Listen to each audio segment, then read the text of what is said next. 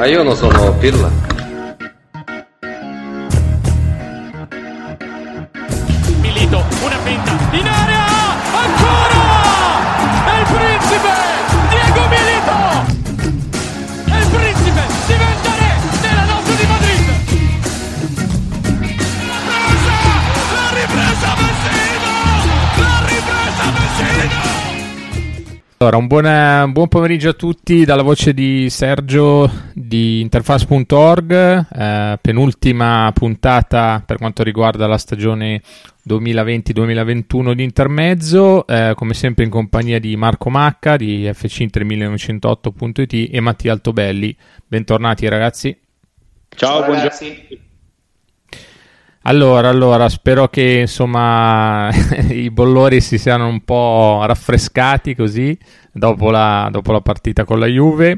Eh, ci sono state tante polemiche e meno male direi, direi, che non è stata decisiva, almeno per noi, eh, perché altrimenti altro che, che polemiche. E dai, quindi faccio subito un giro di, di pareri. Eh, insomma, ovviamente eh, polemiche per, per, episodi arbitrali, eh, comunque l'Inter se l'era giocata eh, in maniera dignitosa la partita, non, non premendo su, sull'acceleratore, eh, però giocandosela fino in fondo. Insomma, è un pareggio, forse sarebbe stato il risultato giusto alla fine.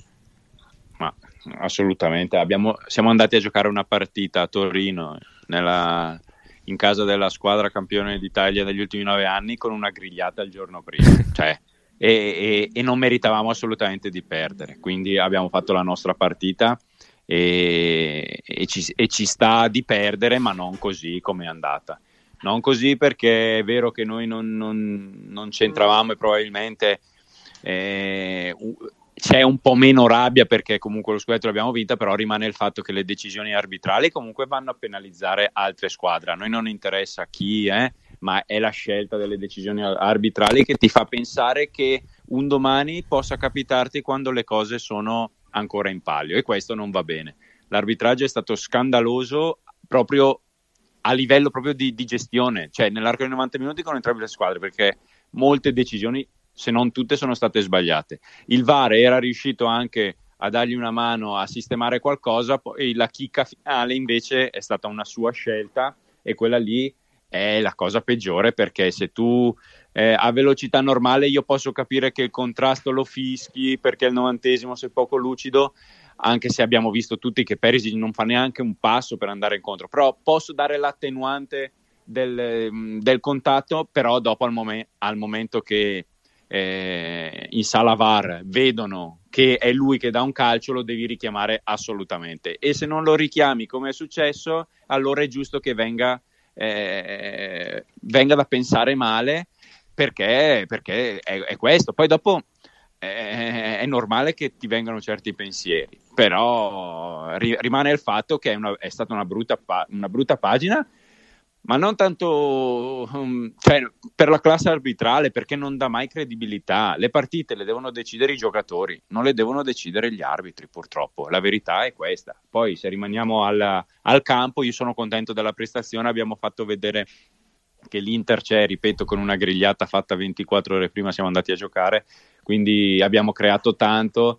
Eh, rimane, rimane il dispiacere che in quattro partite con la Juve quest'anno eh, ne abbiamo vinta solo una quando probabilmente almeno tre meritavamo di vincerle, ma va bene, il nostro obiettivo è stato raggiunto, eh, però rimane il fatto che la pagina che è stata scritta sabato ri- rimane brutta per, sia per noi, sia per le squadre che sono coinvolte, sia per la credibilità di, di, de- degli arbitri. Ecco. Io sottoscrivo quello che, che ha detto Mattia. Eh, difficile come dire, mh, mm, aggiungere altro senza rischiare ecco, per, per, le, per alcune dichiarazioni. Viene, viene, difficile, come ha detto lui, viene difficile non pensare male perché ecco, ne parlavamo prima che iniziasse la puntata. Io non, non mi nascondo quando è stato dato il secondo giallo a Bentancur, che per carità eh, trovo anch'io sia, fosse, fosse eccessivo, eh, è inutile negare le, l'evidenza Però ecco, quello era un fallo di, di campo che eh, l'arbitro ha giudicato male, però mh, mm, ecco, da quel momento in poi tra me e me ho detto qui rischiamo che d'ora in poi per compensazione o per altro, non, non voglio usare altri termini, eh, ci darà qual, mh, mm, qualsiasi contro di noi e purtroppo è così stato. Magari sono, sono stato prevenuto io, eh, ho usato ecco, il malpensiero e tutto quello che vogliamo, però di fatto è stato così. E mi dispiace che adesso si stia cercando di far passare l'arbitraggio di Calvarese come, ehm, come dire, eh, sfavorevole per entrambe le squadre, perché se mettiamo sul piatto della bilancia i vari episodi eh, è l'Inter che ne esce fortemente danneggiata. Se parliamo dell'espulsione di Bentancur, ok, però parliamo anche di altro, cioè prima di tutto il rigore dato alla Juventus che insomma si è visto è, è Chiellini che inizia a trattenere eh, Darmian.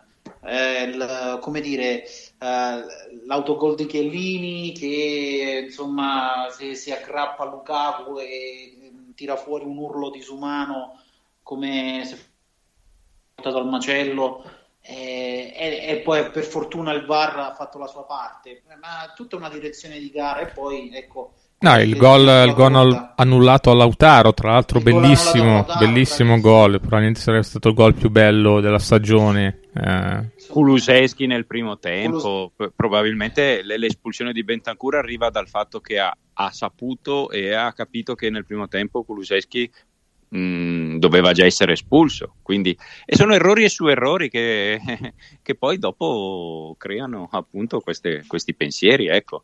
Eh, e non va bene, dai, non va bene. Ecco, uno vuole anche analizzare la partita in maniera lucida, in maniera razionale, però francamente come, come si fa a non pensare male di fronte a uno spettacolo del genere? Cioè, come al solito, ci siamo messi in cattiva luce all'estero, cioè io vedevo, guardavo l'altro giorno il, il video dei, dei, commentatori inglesi che ridono di fronte alla, alla decisione di Calvarese dopo la, l'intervento, il presunto intervento di Perisic sul quadrato. Eh, ragazzi in giro per il mondo se la ridono. Eh, come fai a, a, dire non dovete farlo? Come fai a, a difenderti di del genere? Perché poi essere insultato è prima di tutto il calcio eh, perché di fronte a queste cose eh, francamente è, è, difficile rimanere indifferenti, è difficile farsela passare liscia, anche perché voglio dire, eravamo lì da campioni d'Italia, eh, aggiungo meno male, però insomma comunque la, la accetti con difficoltà, non, non riesci a, passar, a, passarci su, perché eh, da tifoso di calcio ti dispiace, rimani amareggiato e, e, non puoi, non puoi davvero rovinare una partita così perché poi ecco, le dietrologie vengono automatiche e ti accompagnano sempre. E, eh, magari ecco, uno si proietta al prossimo Inter Juventus Juventus Inter, avrai negli occhi questi episodi. Come fai a non considerarli? E magari ecco, una, la prossima decisione a favore della Juventus avrà, avrà effetti ancora, ancora peggiori. No, assolutamente, una brutta pagina proprio per, per, tutto il calcio italiano, come ricordavate anche voi. Tra l'altro al VAR c'era chi è considerato oggi il miglior varista d'Europa, quindi esatto, questo non depone certo a favore della classe arbitrale in generale. È veramente un brutto, brutto uh, spettacolo offerto agli occhi comunque del, di chi ci segue dall'estero, dei tifosi anche dell'Inter all'estero, che sono tanti e che insomma um, avranno ancora meno uh, fiducia uh, a questo punto per quanto riguarda il, il mondo calcio. E, ehm, sì, poi Sergio posso aggiungere una cosa, la, la presunzione, questa è, secondo me la, al di là della, della buona fede o della malafede, io vedo negli arbitri italiani una grandissima presunzione e questo è, è, è bruttissimo da vedere. Già, ecco, io lo noto già nella, quando devono ammonire qualcuno. Quando... Cioè, io guardo il campionato inglese, già come estraggono i cartellini. Cioè, sembra una, una cavolata, però io guardo gli arbitri inglesi e, e, sono molto più sereni nell'atteggiamento, molto più, tra virgolette, amichevoli verso i giocatori, molto più rilassati. Cioè, estraggono il cartellino giallo, finisce lì. vedi, vedi certi arbitri italiani fare certe corse di 20 metri e alzare questo braccio uh, teso quasi a voler sfidare il calciatore in, in ogni momento. E la, la, stessa presunzione poi viene fuori anche in questi, in questi episodi perché tu non puoi uh, influenzare non solo una partita ma addirittura una corsa Champions. Qui ci, ci si gioca 50 milioni di euro. Tu non puoi influenzare una, una corsa Champions senza, in questo modo, con questa presunzione, senza, e con l'umiltà di dire forse ho sbagliato, vado a rivederla. Perché, hai capito, mh, mm, qui me, ti, ti, metti al di sopra della macchina, al di sopra della tecnologia, quando, quando basterebbe riguardarla 20 secondi e ti rendi conto di aver sbagliato, chiedi scusa a tutti, secondo me finisce lì. Eh, gli errori possono commetterli tutti, ma la presunzione di dire no, io non ho sbagliato, secondo me è lì che sta il nocciolo della questione. È successa la stessa cosa a Firenze con Abisso, no? Mm. Cioè, lì era palese che D'Ambrosio l'avesse presa con, con il petto, eh, lui l'è andato a rivedere, lì eh, fu ancora più grave secondo me, perché lì l'andò a rivedere, però la presunz- ebbe la presunzione di confermare la propria decisione. Sabato è successa la stessa cosa, quindi secondo me è, è proprio una, un livello degli arbitri italiani bassissimo, hanno presunzione, sono scarsi, hanno presunzione e poi nel dubbio, mi dispiace dirlo, ma sbagliano sempre in una direzione. Quindi, fino a eh, che, io continuo a ripetere, fino a che il VAR non sarà uno strumento a sé, cioè non che gli arbitri una domenica fanno gli arbitri, una domenica fanno i varisti, non ne usciamo. I, devono esserci i varisti, organo superiore eh, e basta, che hanno, hanno potere decisionale io, io lo ripeto spesso, sfrutterei anche il fatto che molti, molti ex giocatori che, che, hanno giocato a calcio, che hanno mh, mm, che la sanno di campo, anche, sì. che sanno di campo, sanno l'entità dei contatti, sanno queste cose, io li sfrutterei, nel senso, ma che, cioè, chi meglio di loro può giudicare un fallo eh, se sì. c'è oppure no. E, Una cosa che farei questo... io, e voi siete anche voi appassionati comunque NBA, è la chiamata VAR ehm, come, eh, come fanno in NBA, ma, no? sì, una, una per squadra. Che, ma tu il problema è che se, se tu, Antonio Conte, sabato chiami eh, la visione... Eh, almeno del, lo vanno del, a vedere. Lo, va, lo, vanno a vedere, ma se lui dice che è fallo, eh, tu ti attacchi due volte.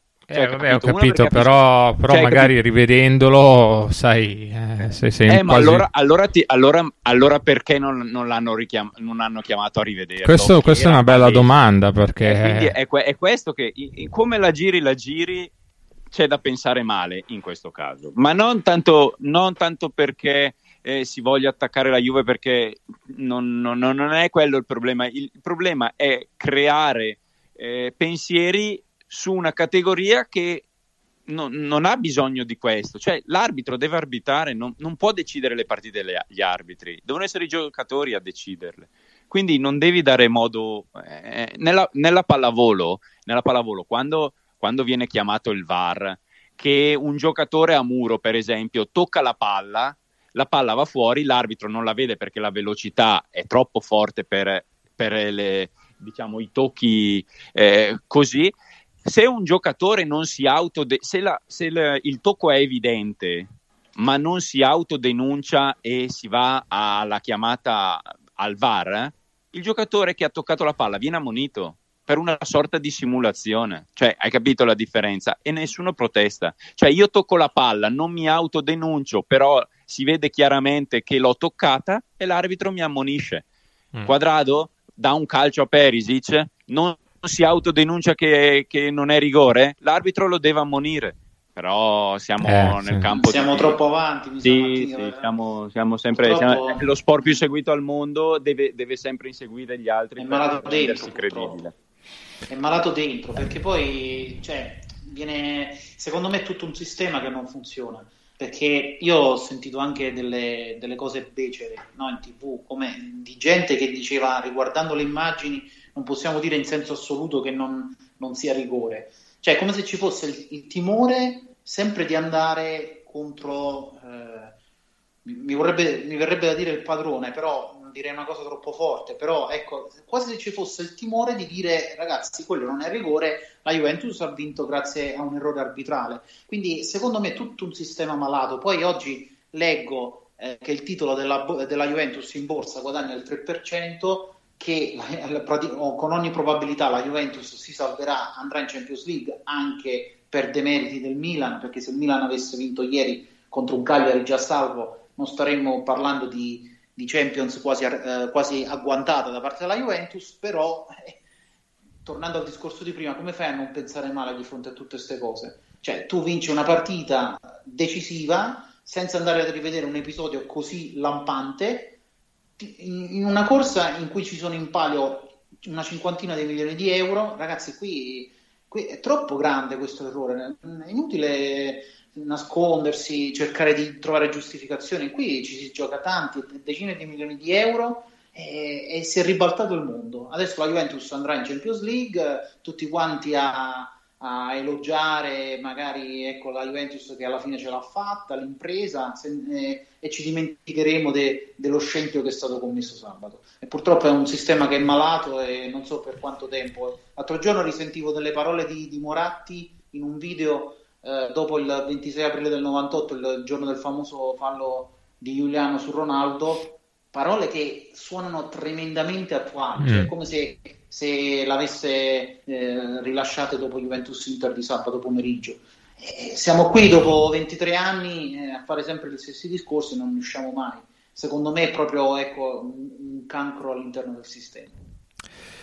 E chiudiamo, chiudiamo questa brutta parentesi di, di, di calcio e mh, mm, insomma mh, mm, vorrei discutere con voi un po' del, del, futuro, futuro della nostra società, futuro del nostro allenatore perché insomma questa settimana ci si aspetta finalmente questo confronto tra Zang e Conte, capiremo di più su, su quelli che saranno probabilmente eh, i piani societari eh, da parte di Suning.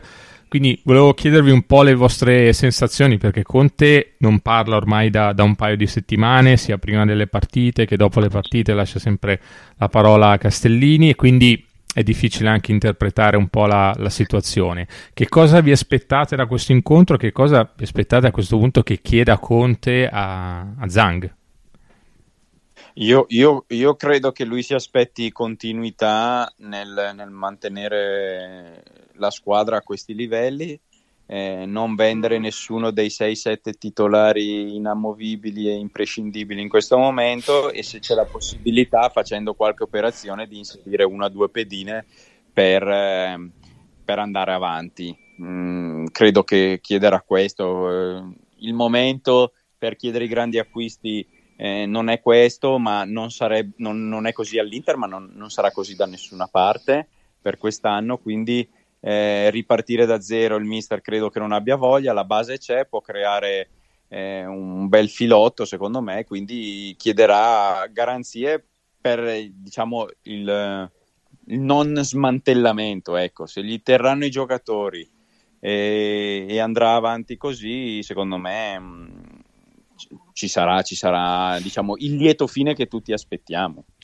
Marco, eh, ovviamente si, si, parlerà un po' di nomi, no? Perché immagino che sia, cioè, si vada un po' nei dettagli. Quindi proviamo un po' a immaginarlo questo, questo confronto tra Zanghe e Conte e proviamo a ipotizzare questi giocatori di cui magari accennava Mattia che potrebbero, boh, così eh, rincuorare e rassicurare un po' Conte che l'anno prossimo si ritroverà comunque una squadra competitiva.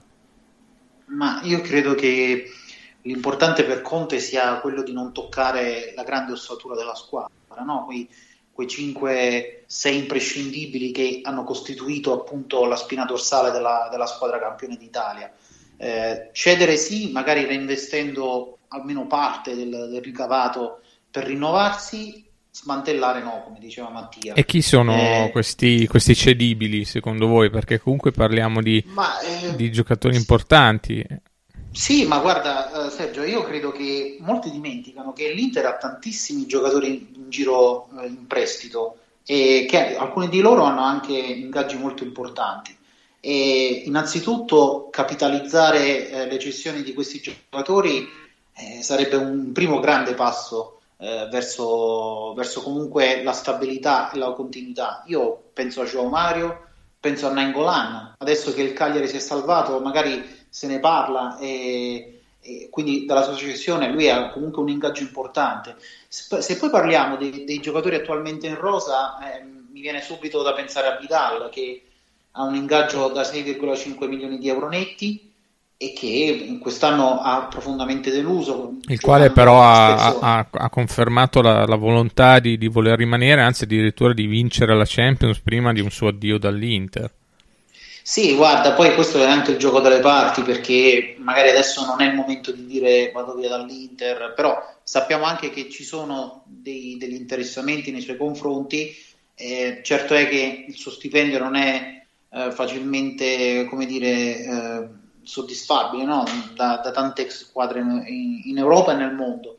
Però ecco, per esempio l'Olympique Marsiglia ci ha fatto più di un pensierino, c'è il Galatasaray, ci sono delle squadre che vorrebbero comunque avviare una trattativa. Poi c'è Sanchez che comunque eh, ha superato i 30 da un po', che percepisce più di 7 milioni di euro netti eh, e che comunque eh, non è titolare, quindi dare set, più di 7 milioni a una terza punta in una, in, una, in una, società nelle condizioni dell'Inter diventa anche difficile. Quindi questi sono i primi Vidal, due nomi. Eh, Vidal e Sanchez ci costano 25 milioni di euro all'anno mm. e, e, e, non sono due titolari. Eh, le eh. qualità non le discutiamo, non le mette nessuno, sta dicendo questo perché se eh, prendessero 2 milioni probabilmente rimarrebbero, però se ti costano 25 milioni eh, lordi è ovvio che un pensiero ce lo devi fare, ci, pre- ci prendi almeno, almeno 4 giocatori da 5 milioni, cioè questo, sono questi i calcoli che vengono fatti. Io credo che prima verranno fatti calcoli eh, guardando il costo e poi dopo quello che eh, ti, ti, danno in campo, cioè nel senso prima tra, tra, un giocatore che guadagna 7, un giocatore forte che guadagna 7 e uno magari un pochino di livello inferiore, che poi non esiste il livello inferiore, però che guadagna 2, il sacrificato è quello da 7 in questo momento credo. Sì, sì, ma poi ecco, lo stesso Perisic, se guardiamo, a, a, prende quasi 5 milioni di euro netti, anche, anche per lui, ecco, se arrivasse un'offerta soddisfacente, eh, l'Inter potrebbe prendere in considerazione l'idea di, di, di cederlo. Quindi se, dobbiamo guardare a tutti questi, questi ingaggi importanti. Se l'Inter riuscisse a, a, a vendere questi giocatori, io credo che non ci, siano, non ci saranno problemi ecco, a, a, confermare tutti gli altri perché sarebbe già un risparmio notevole.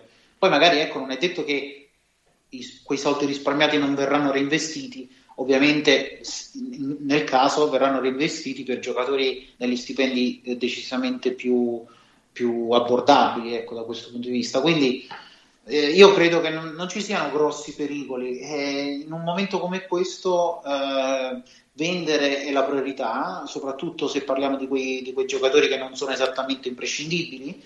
Eh, la sfida è proprio quella, vendere in un momento in cui tutte le squadre d'Europa e del mondo affrontano un momento di difficoltà, perché tu dici ok vendo Vidal, ok vendo Sanchez, ok vendo Perisic, ma chi è che, che si riprende? Momento, eh. Se li prende a quegli ingaggi non è nemmeno facile trovare degli acquirenti, anche volendo magari risparmiare ecco, oppure senza pretendere eh, di incassare dal cartellino, perché magari ecco, Vidal potrebbe anche andare via gratis, stesso discorso per Nangolan, pur di risparmiare eh, per quegli ingaggi. Però eh, è difficile trovare società che siano disposte ad accollarsi questi stipendi. Sì, la mia, la mia paura è che appunto queste società magari potenzialmente interessate chiedano poi uno sforzo all'Inter come è stato per, per Nainggolan, soprattutto il primo anno se ricordo bene, dove la società dov- dovette intervenire comunque per metà dell'ingaggio, quindi non staremo a parlare proprio di un risparmio al 100%, ma, ma soltanto a livello di, così, di ingaggio al, al 50%, quindi eh, la vedo abbastanza dura eh, poter sbarazzarsi di, di questi giocatori dal, dall'ingaggio così alto e dal rendimento pressoché nullo. Nel caso di, di Vidal, Sanchez qualcosa ha fatto, ma eh, di certo ci si aspettava qualcosa di più, soprattutto eh, per quanto riguarda i gol realizzati. Invece la domanda è su, sui giocatori in rosa, diciamo titolari, eh, cioè verrà chiesto loro magari un, così un, uh, un, sacrificio a livello di ingaggio? Vi aspettate questo, questo scenario? Eh, eh, guarda, cioè, credo, che, credo, che, sia anche, anche, plausibile da parte di una società chiedere un piccolo sforzo nell'ordine del 10-15% su contratti, su contratti futuri l'Inter non ha le entrate del botteghino, dello stadio, de, cioè l'Inter fa 3-4 milioni di euro a partita di incasso, quest'anno non li ha avuti, quei soldi lì eh, purtroppo eh, quest'anno non ti rientrano, se riaprono tutto l'anno prossimo è un altro conto, ma le perdite che ha avuto quest'anno eh, purtroppo sono, siamo sull'ordine dei 100 milioni tra campionato, coppa e cose varie, quindi io, io credo che un, un 10%, 15% il giocatore sui contratti che ha potrebbe, potrebbe, anche farlo uno sforzo perché 10-15% non, non, gli cambia la vita e rimane comunque eh, parte di, di, una squadra che è destinata a vincere ancora. Quindi, cioè, secondo me, potrebbero anche, potrebbero anche farlo, ecco. però poi dopo è facile parlare con i soldi degli altri, ognuno deve, eh, deve essere convinto di quello che fa. Certo, eh, piuttosto che tenere gente che non accetta questi ridimensionamenti per, che ci saranno per almeno un paio di anni, eh, a quel punto voglio dire l'Inter ci sarà sempre e quindi andranno dove pens- pensano di, di, di, guadagnare di più. Ecco, quello poi sarà un problema, un problema loro se è meglio andare da un'altra parte e guadagnare di più oppure eh, qualcosina in meno che comunque già guadagnano abbastanza bene e puntare comunque a vincere. Ecco, queste poi dopo sono scelte eh, personali che faranno loro, però io credo che un 10%, 15%, non credo che gli cambi la vita, credo.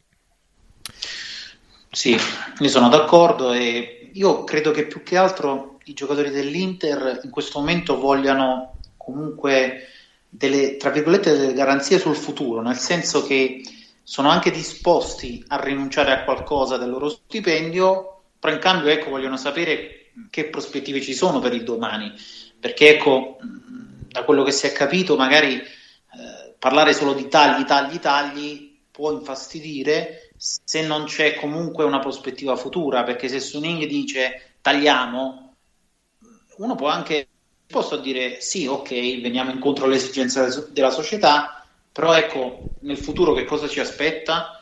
Eh, anche perché ecco, su Suning c'è anche l'incognita del, del, governo cinese che sta rendendo la vita per l'Inter ancora più dura rispetto ad altre società. Quindi eh, secondo me è lì più che altro il nocciolo della questione. Eh, però ecco sì, per il resto sono d'accordo con Mattia. Cioè, in un momento come questo eh, ci si viene tutti incontro eh, e poi ecco domani ci sarà modo per rifarsi. Quindi insomma vi vedo abbastanza tranquilli su, sul, sull'incontro eh, Conte Zang. Io, io, non sono così tranquillo, devo dire la verità, perché mi inquieta un po' questo silenzio di Conte, mi inquieta il fatto che anche Zang non abbia comunque rilasciato dichiarazioni, non si sa ancora del prestito, cioè ci sono tante incognite che eh, così non, non, mi lasciano tranquillo, a me che sono un tifoso, figuriamoci poi tutta la parte tecnica. Eh, però eh, boh, mh, mm, può darsi che. Ma che... guarda, Sergio, eh, Zang non, non, rilascia dichiarazioni perché è proprio nella natura, come dire, nell'indole de, della proprietà, non, non, tra virgolette, non abbassarsi volta. Poi, comunque, nella loro mentalità, proprio la mentalità cinese quella di fare le cose con riservatezza, fatte con i, con i loro tempi e non, non, accelerando. Per il prestito, per rispondere, dovrebbe arrivare venerdì o comunque entro il weekend. E per quanto riguarda Conte, Conte ha tutto l'interesse a restare all'Inter perché ha creato un bel gruppo, eh, ha posto le basi per un ciclo duraturo negli anni a venire, perché non vorrebbe ricominciare da capo eh, da un'altra parte, perché davvero all'Inter si trova bene. E poi sul silenzio io credo che faccia anche bene, perché come abbiamo visto in questi mesi le sue parole sono state continuamente travisate. Quindi eh, ogni piccola frase viene letta con una sfumatura diversa, magari per come dire, ehm, far sembrare che Conte voglia andare via dall'Inter, eh, cosa che lui non ha mai detto, anzi ha detto sempre il contrario, ha detto che vorrebbe restare proprio perché non vorrebbe re- in, un altro, in, un altro, club perché qui si trova bene. Quindi credo che prima di, di, di incontrare Zang e di sapere davvero che la società che cosa vuole fare, uh, vuole evitare ecco, uh, altre voci, altri rumori eh, e non vuole dare adito agli altri di parlare ma in questo modo di puntata ti chiedo un parere su Murigno alla Roma perché ne abbiamo parlato con Marco settimana scorsa e volevo sentire anche la tua su, su quello che potrà fare eh, in, nell'ambiente Roma. Eh, allora, secondo me eh, l'entusiasmo è perché arriva un allenatore eh, che ha un curriculum che parla per sé, però secondo me eh, a Roma ci sarà parecchio da fare, cioè nel senso una squadra che non fa le coppe. Ehm, insomma, convincere certi tipi di giocatori che vuole Giuseppe Mourinho non sarà semplicissimo sin da subito, quindi secondo me almeno un anno di transizione dovranno averlo. Sicuramente è, è un salto di qualità che, che, che, dà una base solida per il futuro. Però, però insomma, da qui a dire che la Roma sarà protagonista sin da subito, secondo me, secondo me no, perché se, comunque eh, nonostante la, ro- la, rosa della Roma sia di buona qualità, qualcosa, qualcosa, va fatto, anche loro devono sistemare comunque il bilancio un po' come tutti. E ripeto, convincere i giocatori per, che non fanno le coppe no, no, no, non è semplice, quindi eh, sicuramente siamo contenti che lui torni in Italia, ma onestamente sì, sia che fosse tornato, che non fosse tornato, che smettesse, a noi non cambia niente. Quello che ha scritto con l'Inter rimane sui libri. Tutto il resto che vi era dopo, lui può andare, può vincere con chiunque. No, non è che se, se vince 5 Champions League si cancella quello che ha fatto con noi. Non cambia niente, non mi fa né caldo né freddo, sono contento per la persona perché ritrovo una panchina, comunque vederlo nel campi- campionato italiano sarà bello, le conferenze stampa così sarà, saranno belle da seguire, ma ripeto, non, non, mi ha creato nessun fastidio, non l'ho visto come un, un, una pugnalata a noi interisti, assolutamente no. Ripeto, quello che ha fatto con noi rimane scritto, nessuno lo cancellerà mai e possiamo augurargli solo buona fortuna. Quindi, però, ripeto, a Roma è un ambiente un po' particolare che l'abbiamo visto con Fonseca che io reputo prima di tutto un ottimo allenatore, secondo una grandissima persona sì, che vero, è stato sì. mandato a, al massacro perché, perché, Roma è una piazza che non ti, pe- non ti perdona niente e, e, quindi, e quindi no, non è semplice, però ripeto, gli auguriamo le migliori fortune per, per puntare al secondo posto. Allora, grazie, grazie a Mattia Altovelli a Marco Macca. L'appuntamento è la prossima, per la prossima settimana per fare così un, un finale di, di, stagione, un recap di quella che è stata e speriamo insomma di eh, così poter anche commentare un, un Conte eh, ancora sulla panchina dell'Inter con dei programmi societari un po' più chiari. Grazie.